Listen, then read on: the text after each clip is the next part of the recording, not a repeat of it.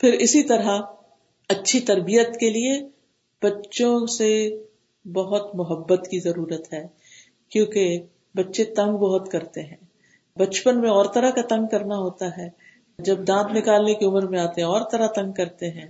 پھر جب بھاگنے دوڑنے لگتے ہیں تو کچھ اور طرح سے شرارتیں شروع کر دیتے ہیں۔ پھر جب پڑھنے لکھنے کا موقع آتا ہے، اس کی عمر آتی ہے تو اور طرح تنگ کرتے ہیں۔ پھر جب ٹین ایج میں پہنچتے ہیں تو کچھ اور کرتے ہیں۔ پھر جب شادی کرنے کا موقع آتا ہے تو کچھ اور طرح تنگ کرتے ہیں۔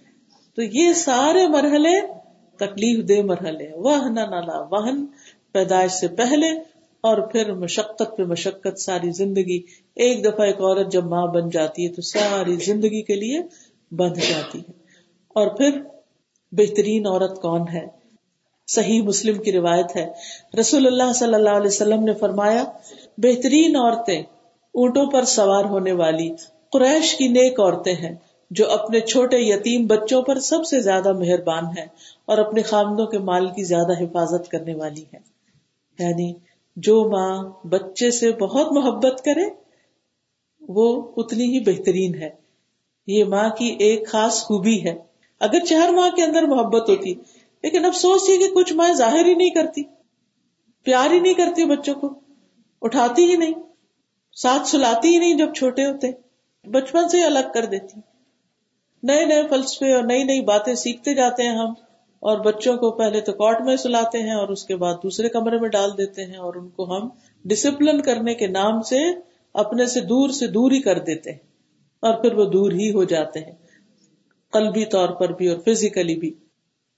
پھر اسی طرح یہ ہے کہ بچوں پر مہربان ہونا بہت ضروری ہے، چاہے وہ کتنا بھی ستائیں، لیکن یہ ہے کہ ان کو اپنی شفقت، اپنی محبت اور کیئر اور اس میں خاص طور پر ان کی ضروریات پوری کرنے کی فکر۔ جیسے ان کے کھانے کی فکر، ان کی خوراک کی فکر۔ اب دیکھیے کہ ابراہیم علیہ السلام نے جب ان کو لا بسایا تھا حضرت اسماعیل اور حضرت حاجرہ کو، تو انہوں نے کیا کہا؟ ربنا انی اسکن تم ذریتی بواد غیر ذی زرع عند بیتک المحرم۔ ربنا لیقیم الصلاة۔ فجعل افئدة من الناس تهوی الیہم من الثمرات لعلهم يشكرون۔ اے ہمارے رب، میں نے اپنی اولاد کے ایک حصے کو تیرے قابل احترام گھر کے پاس ایسے میدان میں لا بسایا ہے جہاں کوئی کھیتی نہیں۔ اے ہمارے رب، تاکہ وہ نماز قائم کرے۔ پہلے مسجد بنائی، اللہ کا گھر بنایا۔ بس بعض لوگوں کے دلوں کو ان کی طرف مائل کر دے۔ یعنی میں تو یہاں نہیں، لیکن تو اور بندوبست کر دے کہ میرے بچے سے محبت کرنے والے ہوں اور انہیں کھانے کو پھل مہیا کرتے بہترین غذا مانگی۔ توقع ہے کہ یہ شکر گزار بنے گے اور آپ دیکھیے کہ جب زمزم کا پانی آیا تو پرندے آنے لگے۔ جو پرندے آنے لگے تو ان کو دیکھ کر بنو جرم جو تھے وہ بھی آ گئے۔ جرم قبیلہ جو تھا۔ اور پھر انہوں نے حضرت حاجرہ کا اور حضرت اسماعیل کا بہت خیال رکھا۔ پھر حضرت اسماعیل کی شادی بھی جرم قبیلے میں ہوئی۔ تو اس طرح اللہ تعالیٰ نے ان سے محبت کرنے والے ان کے پاس بھیج دیے، جو ان کے مددگار بنے۔ اور یہ ابراہیم علیہ السلام نے دعا مانگی تھی کہ فج من الناس تحوی الیہم، کیونکہ یہ بھی بچوں کی ضرورت ہوتی کہ اللہ انہیں ایسے لوگ ملے جو ان سے محبت کرے جب بچوں کی شادی ہو تو اس وقت بھی یہ دعا دے کہ اللہ ہمارے بچے کو ایسے سسرال والے ملے، چاہے لڑکا ہو یا لڑکی، کہ جو اس سے محبت کرنے والے، اس کو اپنا بچہ سمجھنے والے۔ کیونکہ محبت کی ضرورت یہ نہیں کہ صرف بچپن میں ہوتی ہے، ساری زندگی ہوتی ہے انسان کو۔ آخر تک ہوتی ہے، بڑھاپے میں بھی ہوتی ہے۔ بس محبت کرنے والوں کی قسمیں بدلتی چلی جاتی ہیں۔ کبھی ماں کی محبت زیادہ ہوتی ہے اور کبھی پھر باپ کی زیادہ ہو جاتی ہے اور کبھی بہن بھائیوں اور پھر بیوی کی اور شوہر کی اور پھر بچوں کی، ہر وقت کی ایک خاص محبت ہوتی ہے۔ تو بچوں کی کھانے پینے کے لیے ان کے رزق کی وسط اور فراخی کی بھی دعا کرنی چاہیے۔ اور ہر ماں کو یہ دعا مانگنی چاہیے کہ اللہ میرے بچے کو حلال رزق عطا کر، حلال اور وافر رزق عطا کر کہ اسے کسی کی محتاجی نہ ہو۔ اور پھر صرف رزق ہی نہیں، کہ اس کو ایمان اور تقوی اور حیا بھی دے ہاں، اس کو اچھے ساتھی دے، اس کو اچھے دوست دے، اسے صالحین کی صحبت دے۔ اچھی اچھی دعائیں اپنے بچوں کے لیے مانگا کرے کیونکہ ان کی زندگی میں آپ کا ایک بہت بڑا کردار ہے، بہت بڑا رول ہے۔ پھر اسی طرح یہ ہے کہ اگر باپ بچوں پر پوری طرح خرچ نہ کرتا ہو، تو اس صورت میں پھر عورت کیا کرے؟ حضرت عائشہ کہتی ہیں کہ ہند بنت اتبا نبی صلی اللہ علیہ وسلم کے پاس آئی مسلمان ہونے کے بعد جو ابو سفیان کی بیوی تھی۔ کہتی ہیں کہ اللہ کے رسول ابو سفیان بکیل آدمی ہے تو کیا اس میں کوئی حرج ہے اگر میں ان کے مال میں سے لے کر اپنے بچوں کو کھلاؤں؟ آپ نے فرمایا، تم دستور کے مطابق ان کے مال میں سے بچوں کو کھلاؤ تو اس میں کوئی گناہ نہیں۔ یعنی وہ خود نہیں بھی دیتے تو جو ہے اس میں سے بچوں پہ خرچ کر سکتی ہو تم۔ پھر اسی طرح بچوں کی صحت کی فکر کرنا، کہ بچے اچھے مضبوط صحت مند بچے بن کے بڑے ہوں، تاکہ ساری زندگی ان کی بیماریوں میں نہ گزرے، اس کے لیے، ان کے لیے۔ اچھی غذا کا اہتمام کرنا، صحیح غذا ان کو کھلانا، کیونکہ بعض اوقات مائیں بس صرف اپنی سہولت کے لیے ان کو جنک کھلاتی رہتی ہیں۔ دودھ میں بسکٹ ڈبو کے دے دیے، سیریل دے دیا، چاکلیٹ پکڑا دی، چپس دے دیے، کینڈیز دے دی، اور ان کو بہلائے رکھا کہ جی ہم ان کو بڑا خوش کر رہے ہیں۔ حالانکہ یہی چیزیں بچپن سے ان کے میدوں کو، اسٹمک کو ڈائجسٹو سسٹم کو برباد کر دیتی ہیں۔ نتیجہ کیا ہوتا ہے کہ ساری زندگی بس بیمار ہی بیمار رہتے ہیں۔ جس کا میدا ہی ٹھیک نہیں، اس کے اندر قوت کہاں سے آئے گی؟ اس کو غذا کہاں سے لگے گی؟ اس کے اندر پھر باقی قوتیں کہاں سے آئیں گی؟ تو اس لیے ماں کو بچپن سے ہی بچے کو صحیح غذا دینی چاہیے۔ پھر اسی طرح جب بچیوں کی شادی وغیرہ ہو، آپ دیکھیے کہ افسوس یہ کہ ہمارے ہاں رشتے کا معیار کیا ہے۔ بچی دیندار بھی ہو لیکن دبلی پتلی ہو، سفید رنگ کی ہو۔ بچوں کی ڈیمانڈ یہی ہے۔ کچھ بچوں کی بھی ہے اور کچھ ہماری بھی دبی چھپی یہی ہے۔ ہاں؟ تو اب آپ دیکھیے کہ اس کے نتیجے میں بچیاں شادی سے پہلے لازمن ڈائٹ کرتی۔ کہ انہوں نے شادی کا ڈریس پہننا ہے بہت ہی اسمارٹ قسم کا، لہذا کچھ کھائے پیئیں گی نہیں۔ اور اس میں چاہے ان کو چکر آ رہے ہوں، چاہے ان کی حالت بری ہو رہی ہو کہ نہ وہ شوہر کا حق ادا کر سکے اور نہ آئندہ جو بچہ پیدا ہونے والا ہے اس کو دیکھ سکے اب نتیجہ کیا ہوتا؟ ہے جو ہوئی وہ شادی ہوئی، وہ چند دن تو کپڑے پہن لی، اس کے بعد ہوئی پریگنینسی اور پڑ گئی بستر اور پھر ساری طرف سے جوتے پڑنے لگتے کہ ہم اس لیے تھوڑی لائے تھے۔ تو اس میں قصور ہمارا اپنا بھی ہوتا ہے کہ ہم کیا تلاش کر رہے ہیں اور ہم ڈیمانڈ کیا کر رہے ہیں۔ اور پھر اس ڈیمانڈ کو پورا کرنے کے لیے لڑکی اپنی جان پہ کیا کیا ظلم سہ رہی ہے۔ تو ہونا کیا چاہیے؟ ٹھیک ہے، میں نہیں کہتی کہ ایکسیسو فوڈ کھائے حضرت عائشہ کہتی کہ جب ان کی رخصتی کا وقت تھا تو ان کی والدہ نے چاہا کہ وہ ذرا تھوڑی موٹی ہو جائے تاکہ مجھے رخصت کیا جا سکے، کیونکہ ان کی رخصتی نو عمری میں ہوئی تھی۔ مگر ان کی حسب منشا کسی چیز کا مجھے فائدہ نہ ہوا۔ یعنی کہ وہ جو بھی مجھے کھلاتی تھی تو کچھ مجھے اثر نہیں ہو رہا تھا۔ تو انہوں نے مجھے ککڑی تر کھجور کے ساتھ ملا کے کھلائی یعنی کمبر کے ساتھ کھجور کھلائی۔ تو میں خوب اچھی موٹی ہو گئی یعنی کہ پھر رخصتی کے قابل ہو گئی۔ پھر اسی طرح آپ دیکھیے کہ بعض اوقات مائیں خود بھوکا رہ کر بچوں کو کھلاتی ہیں۔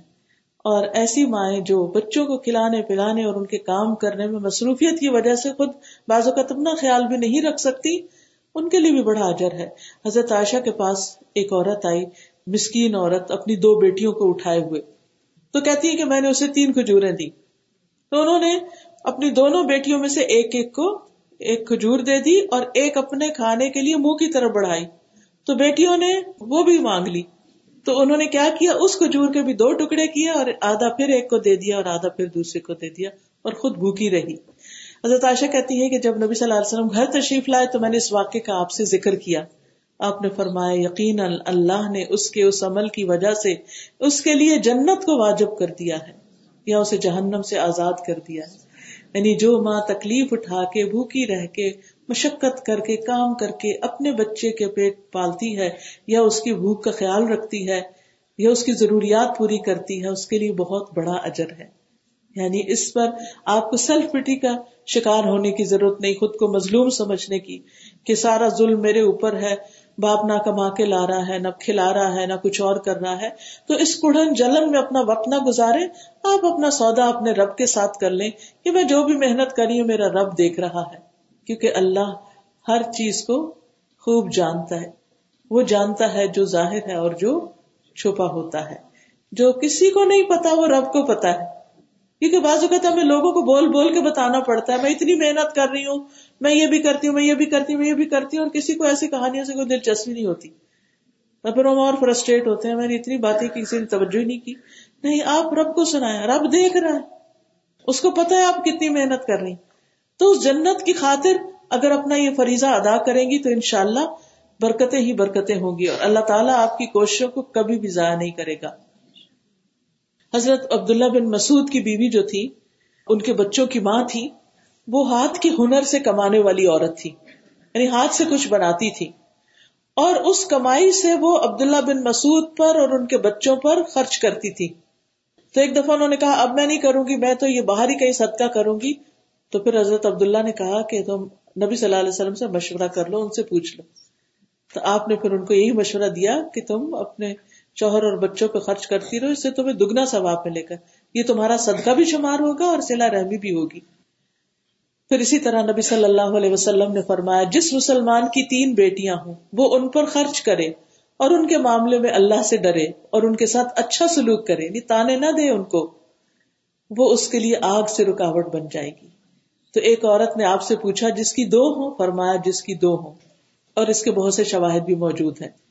پھر اسی طرح بچے بیمار ہو جائیں تو ان کا علاج معالجہ کرنا اور پھر جس طرح ہماری بزرگ خواتین بہت کچھ جانتی ہوتی تھی بظاہر ان کے پاس بڑی بڑی ڈگریاں نہیں تھی لیکن اس کے باوجود وہ بچوں کا گھریلو جو کچن میں چیزیں ہوتی تھی انہیں سے ہی علاج کر لیتی تھی کسی کا ہلدی کے ساتھ اور کسی کا پیاز کے ساتھ اور کسی کا تیل کے ساتھ اور کسی کا لسن کے ساتھ، یہی انہیں چیزوں کو آگے پیچھے ملا جلا کر بچوں کو دے دیتی اور بچے صحت مند ہو جاتے تھے۔ بڑی بڑی اینٹی بایوٹکس کے ڈوز یا کورس نہیں کرانے پڑتے تھے۔ اس کے علاوہ بچوں کو خود ہی دم بھی کرنا آنا چاہیے۔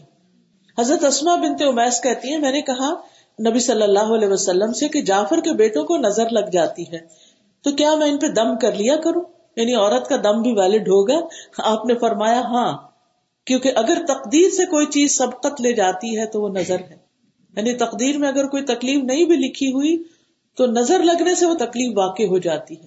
تو اس لیے بچے جو ہوتے ہیں نا، معصوم، چھوٹے چھوٹے، پیارے پیارے، ان کو نظر بہت جلدی لگتی ہے۔ تو ایسے میں اگر انسان کے اچھا میں اب کس عالم کے پاس جاؤں، کس نیک بندے کے پاس جاؤں، جا کے وہاں پر دم کروں، نہیں، آپ خود ہی نمازوں کی پابندی کریں، روز قرآن پڑھا کریں اور اپنے بچوں کو خود ہی دم کر لیا کریں۔ سورت فاتحہ پڑھ کے اور وہ جو نبی صلی اللہ علیہ وسلم حضرت حسن اور حسین پہ پڑھتے تھے اور عید حکما کلیمات اللہ من کل شیطان من کل عین اللہ یہ کتاب جو ایا کا نسطین اس کے اندر شفا کی دعائیں اور یہ دم وغیرہ سب کچھ لکھا ہوا ہے۔ دیکھ کے بھی کچھ دن پڑھ سکتی ہیں تاکہ اس کے بعد آپ کو زبانی یاد ہو جائے۔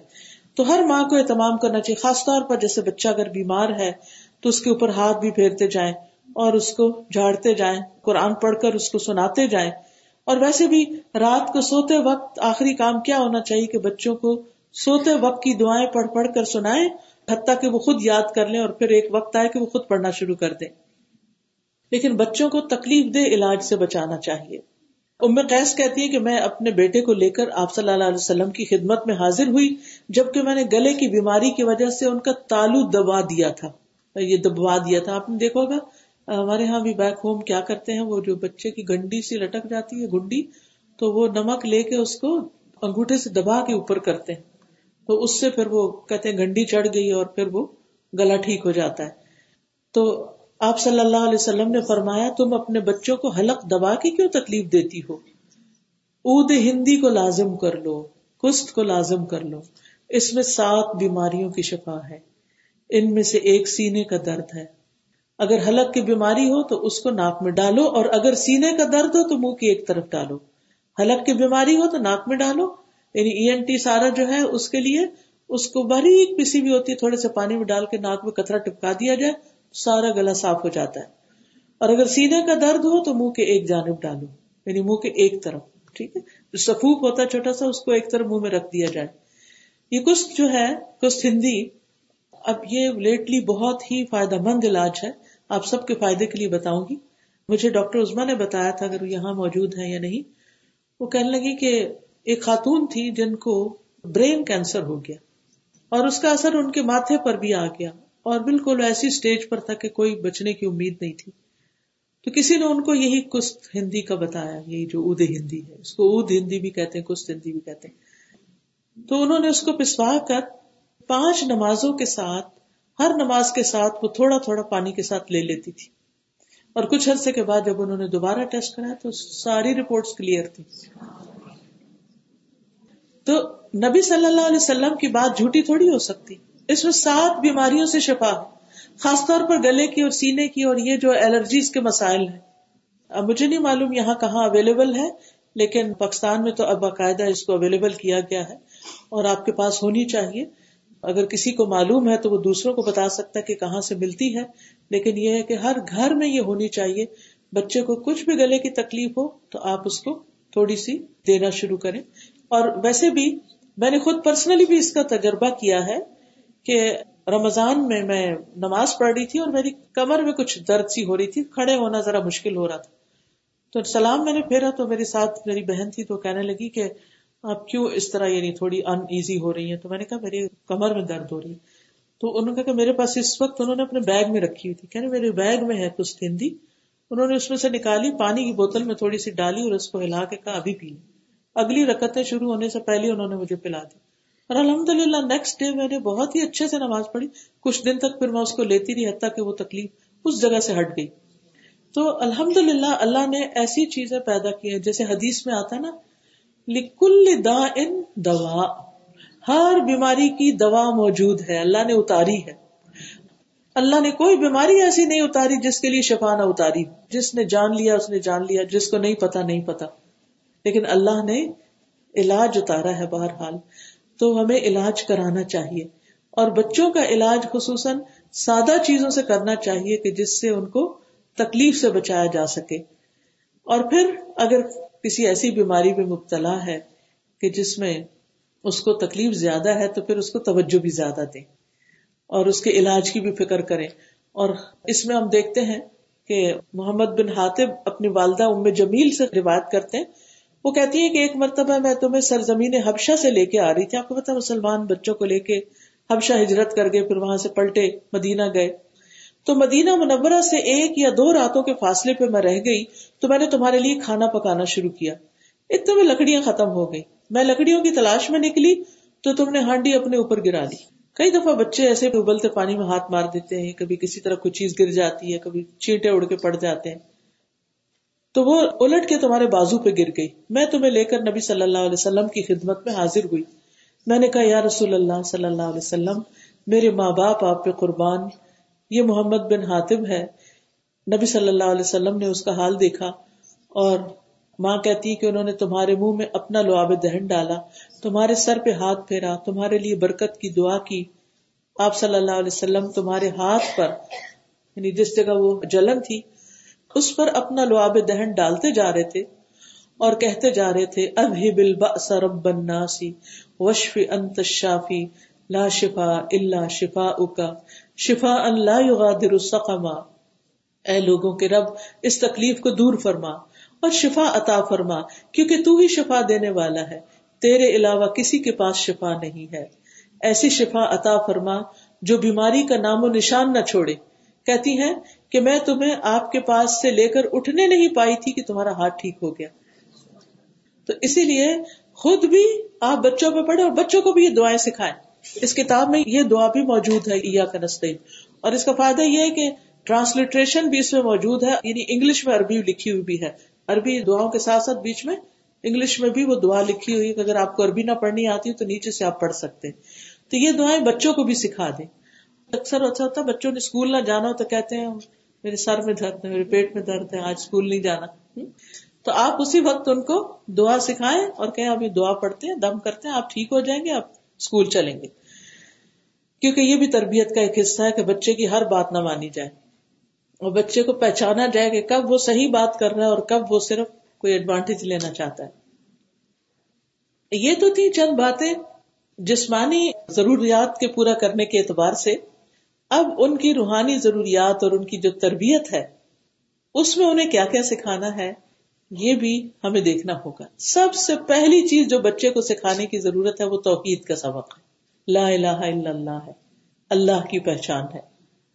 اسحاق بن عبداللہ کہتے ہیں، وہ اپنی دادی ام سلیم سے روایت کرتے ہیں کہ وہ رسول اللہ صلی اللہ علیہ وسلم پر ایمان لے آئیں۔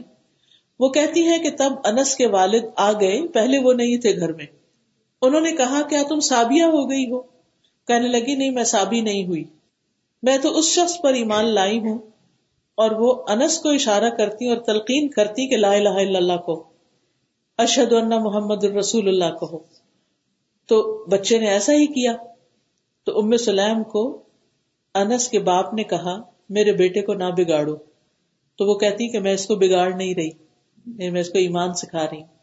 تو وہ جو مالک تھے انس کے والد، وہ مسلمان نہیں ہوئے تھے۔ اور پھر کہیں چلے گئے اور وہاں مارے گئے، تو اس کے بعد پھر ام سلیم نے ابو طلحہ سے شادی کی تھی۔ جس شادی کا مہر کیا تھا؟ ان کا اسلام۔ کیونکہ بہت مالدار شخص تھے اور ویسے اچھے اخلاق کے تھے۔ ان کا کہ نہیں، اگر تم مسلمان ہو جاؤ تو میں تم سے شادی کر سکتی ہوں، کیونکہ تم تو وہ شخص ہو کہ جو ان بتوں کو پوچھتا ہے جو کسی بڑھائی نے گھڑے ہیں یعنی لکڑی کے لا کے بنائے ہیں، تو میں تو اس کو نہیں مانوں گی۔ تو پہلا شوہر جو انس کا والد تھے، وہ مسلمان نہیں ہوا۔ لیکن اس کے باوجود کے باپ مسلمان نہیں ہے گھر میں اس کے سامنے بچے کو لا الہ الا اللہ سکھا رہی ہیں۔ اور اس بچے کی قسمت میں پھر تھا کہ وہ نبی صلی اللہ علیہ وسلم کی خدمت کرے۔ اور جب مدینہ میں آئے تو وہ تقریباً نو دس سال کے تھے اور جب تک نبی صلی اللہ علیہ وسلم حیات رہے، انس جو تھے، وہ ان کے پاس بحثیت، خدمت گزار بچے کے رہے۔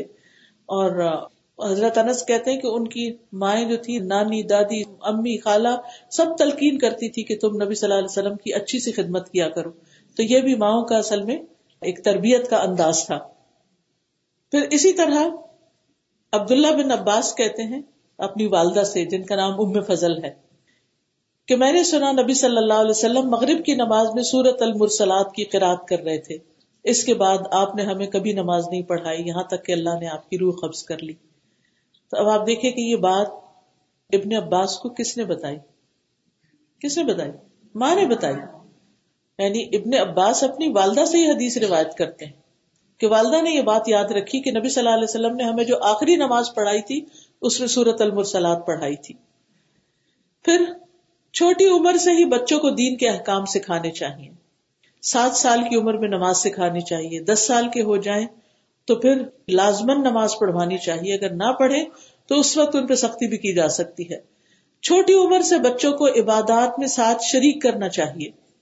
جیسے نبی صلی اللہ علیہ وسلم ایک دفعہ انس بن مالک کے دادی کے گھر گئے اور پھر نبی صلی اللہ علیہ وسلم کو انہوں نے بلایا تھا، آپ نے ان کے لیے کھانا تیار کیا۔ جب کھانا کھا چکے آپ تو آپ نے فرمایا، اٹھو میں تمہیں نماز پڑھاؤں۔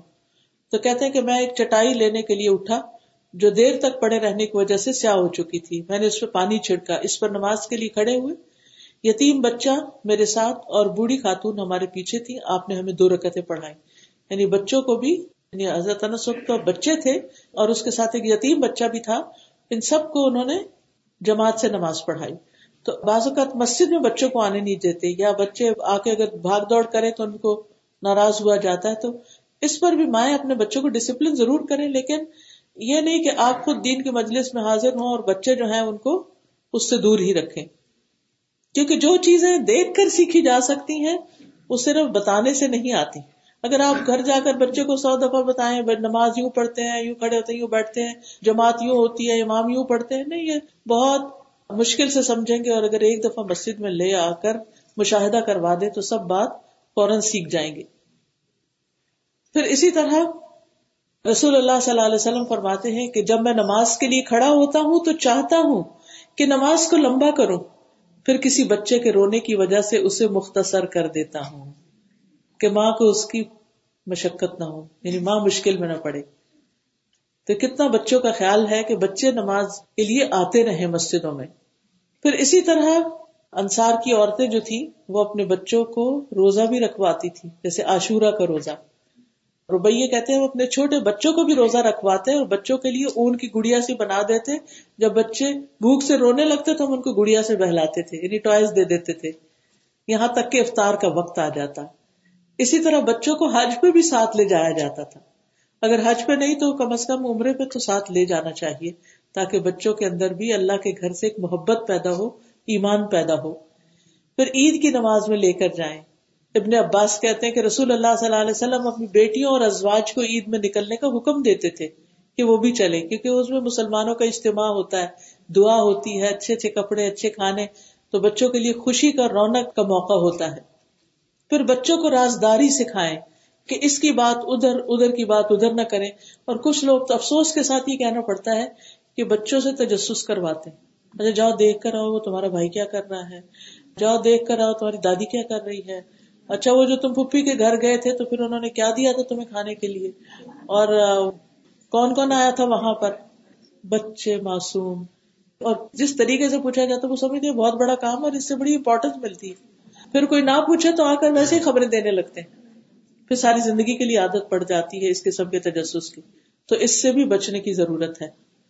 حضرت انس کہتے ہیں کہ رسول اللہ صلی اللہ علیہ وسلم میرے پاس تشریف لائے، میں بچوں کے ساتھ کھیل رہا تھا۔ آپ نے ہمیں سلام کیا، پھر مجھے کسی کام کے لیے بھیجا، پھر میں اپنی والدہ کے پاس دیر سے گیا۔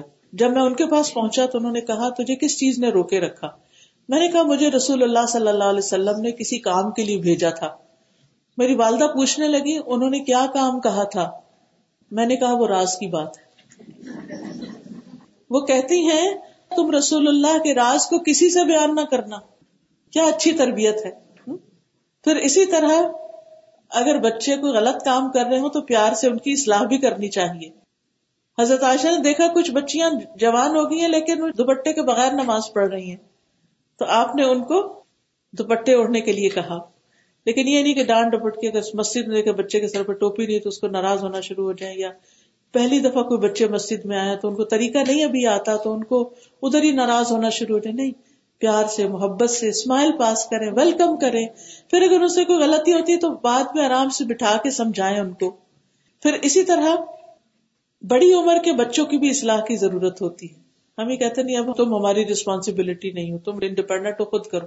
نہیں۔ جب بھی جتنا بھی ممکن ہو، آپ دیکھیے کہ حضرت علی رضی اللہ عنہ اور حضرت فاطمہ رضی اللہ عنہ شادی ہو چکی ہے ان کے اپنے بچے بھی ہو چکے ہیں۔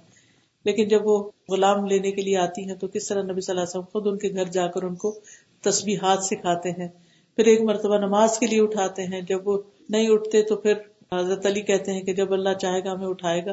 تو آپ صلی اللہ علیہ وسلم واپس آتے ہیں اور کہتے ہیں انسان بڑا جھگڑالو ہے۔ تو شادی کے بعد بھی بچوں کے دین کی فکر کرتے رہنا چاہیے، اس کی خبر رکھنی چاہیے کہ وہ کیا کر رہے ہیں۔ حضرت ابراہیم علیہ السلام بھی جب واپس آئے تھے، حضرت اسماعیل کی شادی ہو چکی تھی، تو اس وقت ان کی بیوی سے ملاقات ہوئی، جو کہ اپنے شوہر کی بہت سی شکایتیں کر رہی تھی۔ تو اس پر انہوں نے یہ میسج دے کے چلے گئے کہ جب میرا بیٹا آئے تو اسے کہنا کہ چوکٹ بدل دو۔ پھر اسی طرح بچوں کی تربیت میں انہیں مارنے سے پرہیز کریں۔ مار پیٹ منع ہے، کیونکہ نبی صلی اللہ علیہ وسلم پیار اور محبت سے حضرت حسن اور حسین کو اپنی گود میں بٹھاتے تھے اور انہیں پیار کرتے تھے اور ان کے لیے دعائیں کرتے اور فرماتے، اللہ میں ان سے محبت کرتا ہوں، تو بھی ان سے محبت کر۔ حضرت عائشہ کہتی ہے نبی صلی اللہ علیہ وسلم نے اپنے ہاتھ سے کسی کو کبھی نہیں مارا، نہ کسی عورت کو، نہ کسی بچے کو، نہ کسی خادم کو۔ ان تینوں کی عام طور پہ پٹائی ہوتی ہے تو کسی کو نہیں مارا آپ نے کبھی بھی۔ یہ ہے ہمارے رسول صلی اللہ علیہ وسلم کی سنت، جس پر ہمیں عمل کرنے کی ضرورت ہے۔ اور خصوصاً کبھی اگر غصہ آ بھی جائے تو چہرے پہ تو بالکل مارنے کی اجازت نہیں، اس کی ممانعت ہے۔ آپ نے منع فرمایا ہے۔ پھر اسی طرح یہ ہے کہ بچوں کی اچھی تربیت میں جھوٹ سے بچنا چاہیے۔ جھوٹ نہ بولے ان سے، جھوٹا وعدہ نہ کریں۔ ایک دفعہ عبداللہ بن عامر کہتے میری والدہ نے مجھے بلایا اور کہا، ادھر میں کچھ دوں تمہیں. تو رسول اللہ صلی اللہ علیہ وسلم ہمارے گھر میں تشریف فرما تھے۔ انہوں نے میری والدہ سے پوچھا، تم کیا دینا چاہتی ہو؟ انہوں نے کہا، میں اسے کھجور دینا چاہتی ہوں۔ تو آپ نے فرمایا، اگر تم اسے کچھ نہ دیتی تو تم پہ جھوٹ لکھا جاتا۔ یعنی بچوں سے بھی جھوٹ نہیں بول سکتے اور جھوٹے وعدے نہیں ان کے ساتھ کر سکتے۔ پھر اسی طرح اچھی تربیت میں بچوں کے درمیان انصاف کریں۔ اگر کوئی ایک بچہ زیادہ بھی اچھا لگتا ہے نا، تو بھی آپ اس کا اظہار بہت نہ کریں۔ دوسرے بچے کمپلیکس کا شکار ہو جائیں گے، احساس کمتری کا شکار ہو جائیں گے۔ آپ صلی اللہ علیہ وسلم نے فرمایا سب بین اولاد توحفہ دینے کے معاملے میں بچوں کے درمیان عدل کرو۔ جیسے تم پسند کرتے ہو کہ تمہارے ساتھ نیکی میں برابری کریں، تمہارے ساتھ حسن سلوک کریں۔ پھر اسی طرح ان کی تربیت کے لیے اگر کوئی بہترین انتظام ہو تو انہیں اپنے سے الگ کیا بھی جا سکتا ہے۔ جیسے حضرت مریم کی والدہ نے ان کو ہیکل میں چھوڑا تھا، کیونکہ وہاں انہوں نے نظر مانی تھی اور پھر وہ عبادت کرتی تھی وہاں اور انہیں کی پرورش میں دی گئی۔ پھر اسی طرح بچوں کو دین کے لیے بھی وقف کیا جا سکتا ہے۔ حضرت انس کی والدہ نے جس طرح ان کو نبی صلی اللہ علیہ وسلم کی خدمت میں بھیجا، یہ کہہ کر کہ میرا بچہ لکھنا جانتا ہے، آپ اس سے کام لیجیے پھر اسی طرح بچوں کو نیک لوگوں کی مجلسوں میں لے جائیں، ان سے ملوائیں۔ اور جب آپ خود ایسے لوگوں سے محبت کریں گے تو بچے بھی کریں گے۔ لیکن اگر ماں باپ صرف امیر لوگوں سے ملنا چاہیں، صرف اسٹیٹس کانشیس ہوں، کسی اور جگہ نہ لے جانا چاہیں، تو بچوں کے اندر خود بخود وہ چیزیں ٹرانسفر ہو جاتی ہیں۔ حضرت امر ابن حریس کہتے ہیں، میری والدہ مجھے نبی صلی اللہ علیہ وسلم کے پاس لائی، آپ نے میرے سر پہ ہاتھ پھیرا، میرے لیے رزق کی دعا کی۔ تو بچوں کے یہ موقع یاد رہ جاتے ہیں۔ پھر اسی طرح یہ ہے کہ نبی صلی اللہ علیہ وسلم نے صرف ایک نہیں، کئی بچوں کو دعائیں دی حضرت ابن عباس کو دعا دی کہ اللہ اس کو علم اور حکمت سکھا، کتاب کا علم عطا کر۔ اللہ سبحان تعالیٰ سے دعا ہے کہ وہ ہمیں بھی اچھی مائیں بنائے تاکہ ہم اچھی نسلیں پروان چڑھائیں جو ہمارے لیے صدقہ جاریہ بنے۔ کیونکہ مرنے کے بعد انسان کے عمل ختم ہو جاتے ہیں، تین چیزیں پھر بھی چلتی رہتی ہیں۔ ان میں سے ایک تو صدقہ جاریہ، اچھی جگہ مال لگانا، صدقہ کرنا۔ جو بعد میں جس کی خیر فیض جاری رہے، جیسے دینی تعلیم وغیرہ پر۔ دوسرے، نیک اولاد اولاد کی اچھی تربیت کرنا۔ کہ جب وہ والدین کے لیے دعا کریں گے تو وہ دعا قبول ہوگی، ماں باپ کے درجات بلند ہوتے چلے جائیں گے جنت میں۔ اور تیسرا جو ہے وہ، علم بھی ایسا علم جس سے لوگ فائدہ اٹھائیں۔ اگر آپ کے اپنے بچے نہیں ہیں تو اچھے شاگرد تیار کریں۔ اوروں کے بچوں کو تعلیم دیں خوشی کے ساتھ والنٹیئر کریں، ان کی تربیت کریں۔ حضرت عائشہ کے اپنے بچے نہیں تھے، لیکن انہوں نے کئی بچوں کو گود لیا اور پھر ان پہ خصوصی توجہ کی، ان سے محبت کرتی تھی۔ اپنے بھانجے کے نام پر اپنی کنیت رکھی ام عبداللہ۔ اور اس میں ہمیں اچھی ماؤں کی لائف ہسٹری جو ہے، اس کا مطالعہ کرتے رہنا چاہیے۔ یعنی ایسی کتابیں پڑھے صحابیات کی، ایسے لیکچر سنے صحابیات کے بارے میں کہ ان کا کردار کیا تھا، تاکہ اس کی جھلک ہمارے اندر بھی آئے اور پھر ہم بھی اچھی مائیں ثابت ہوں۔ حضرت حاجرہ کے ذکر میں نے آپ کے سامنے کیا کہ کس طرح وہ صبر کے ساتھ رہی جس کی وجہ سے ان کے بیٹے کے اندر بھی وہ صبر آیا کہ جب انہوں نے آ کر کہا، یا بنیا انی ارا فل منامی انی اذبح کا فانظر ماذا ترا قال یا ابت فعل ما تؤمر، ستجدنی ان شاء اللہ صابرا۔ حضرت اسماعیل نے اپنے والد سے سنا جب انہوں نے کہا، اے میرے چھوٹے بیٹے، میں خواب میں دیکھتا ہوں، بے شک میں تجھے ذبح کر رہا ہوں۔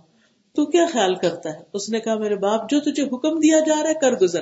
اللہ نے چاہا تو آپ مجھے ضرور صبر کرنے والوں میں سے پائیں گے۔ ایک بچے کے اندر، ابھی چلنے پھرنے کی عمر بھاگ دوڑ دس گیارہ سال کی عمر جی یا کچھ ایسی، اس عمر کو پہنچے تھے اور ان کے اندر اتنا صبر، کیونکہ انہوں نے صبر کی تربیت پائی تھی بچپن سے، صابر ماں کو سامنے پایا تھا۔ جو راضی ہو گئی تھی، صرف چند کجوروں اور پانی کی ایک چھاگل پر کے اس کے ساتھ وہ ایسی جگہ رہے جہاں کوئی دوسرا انسان بھی نہیں۔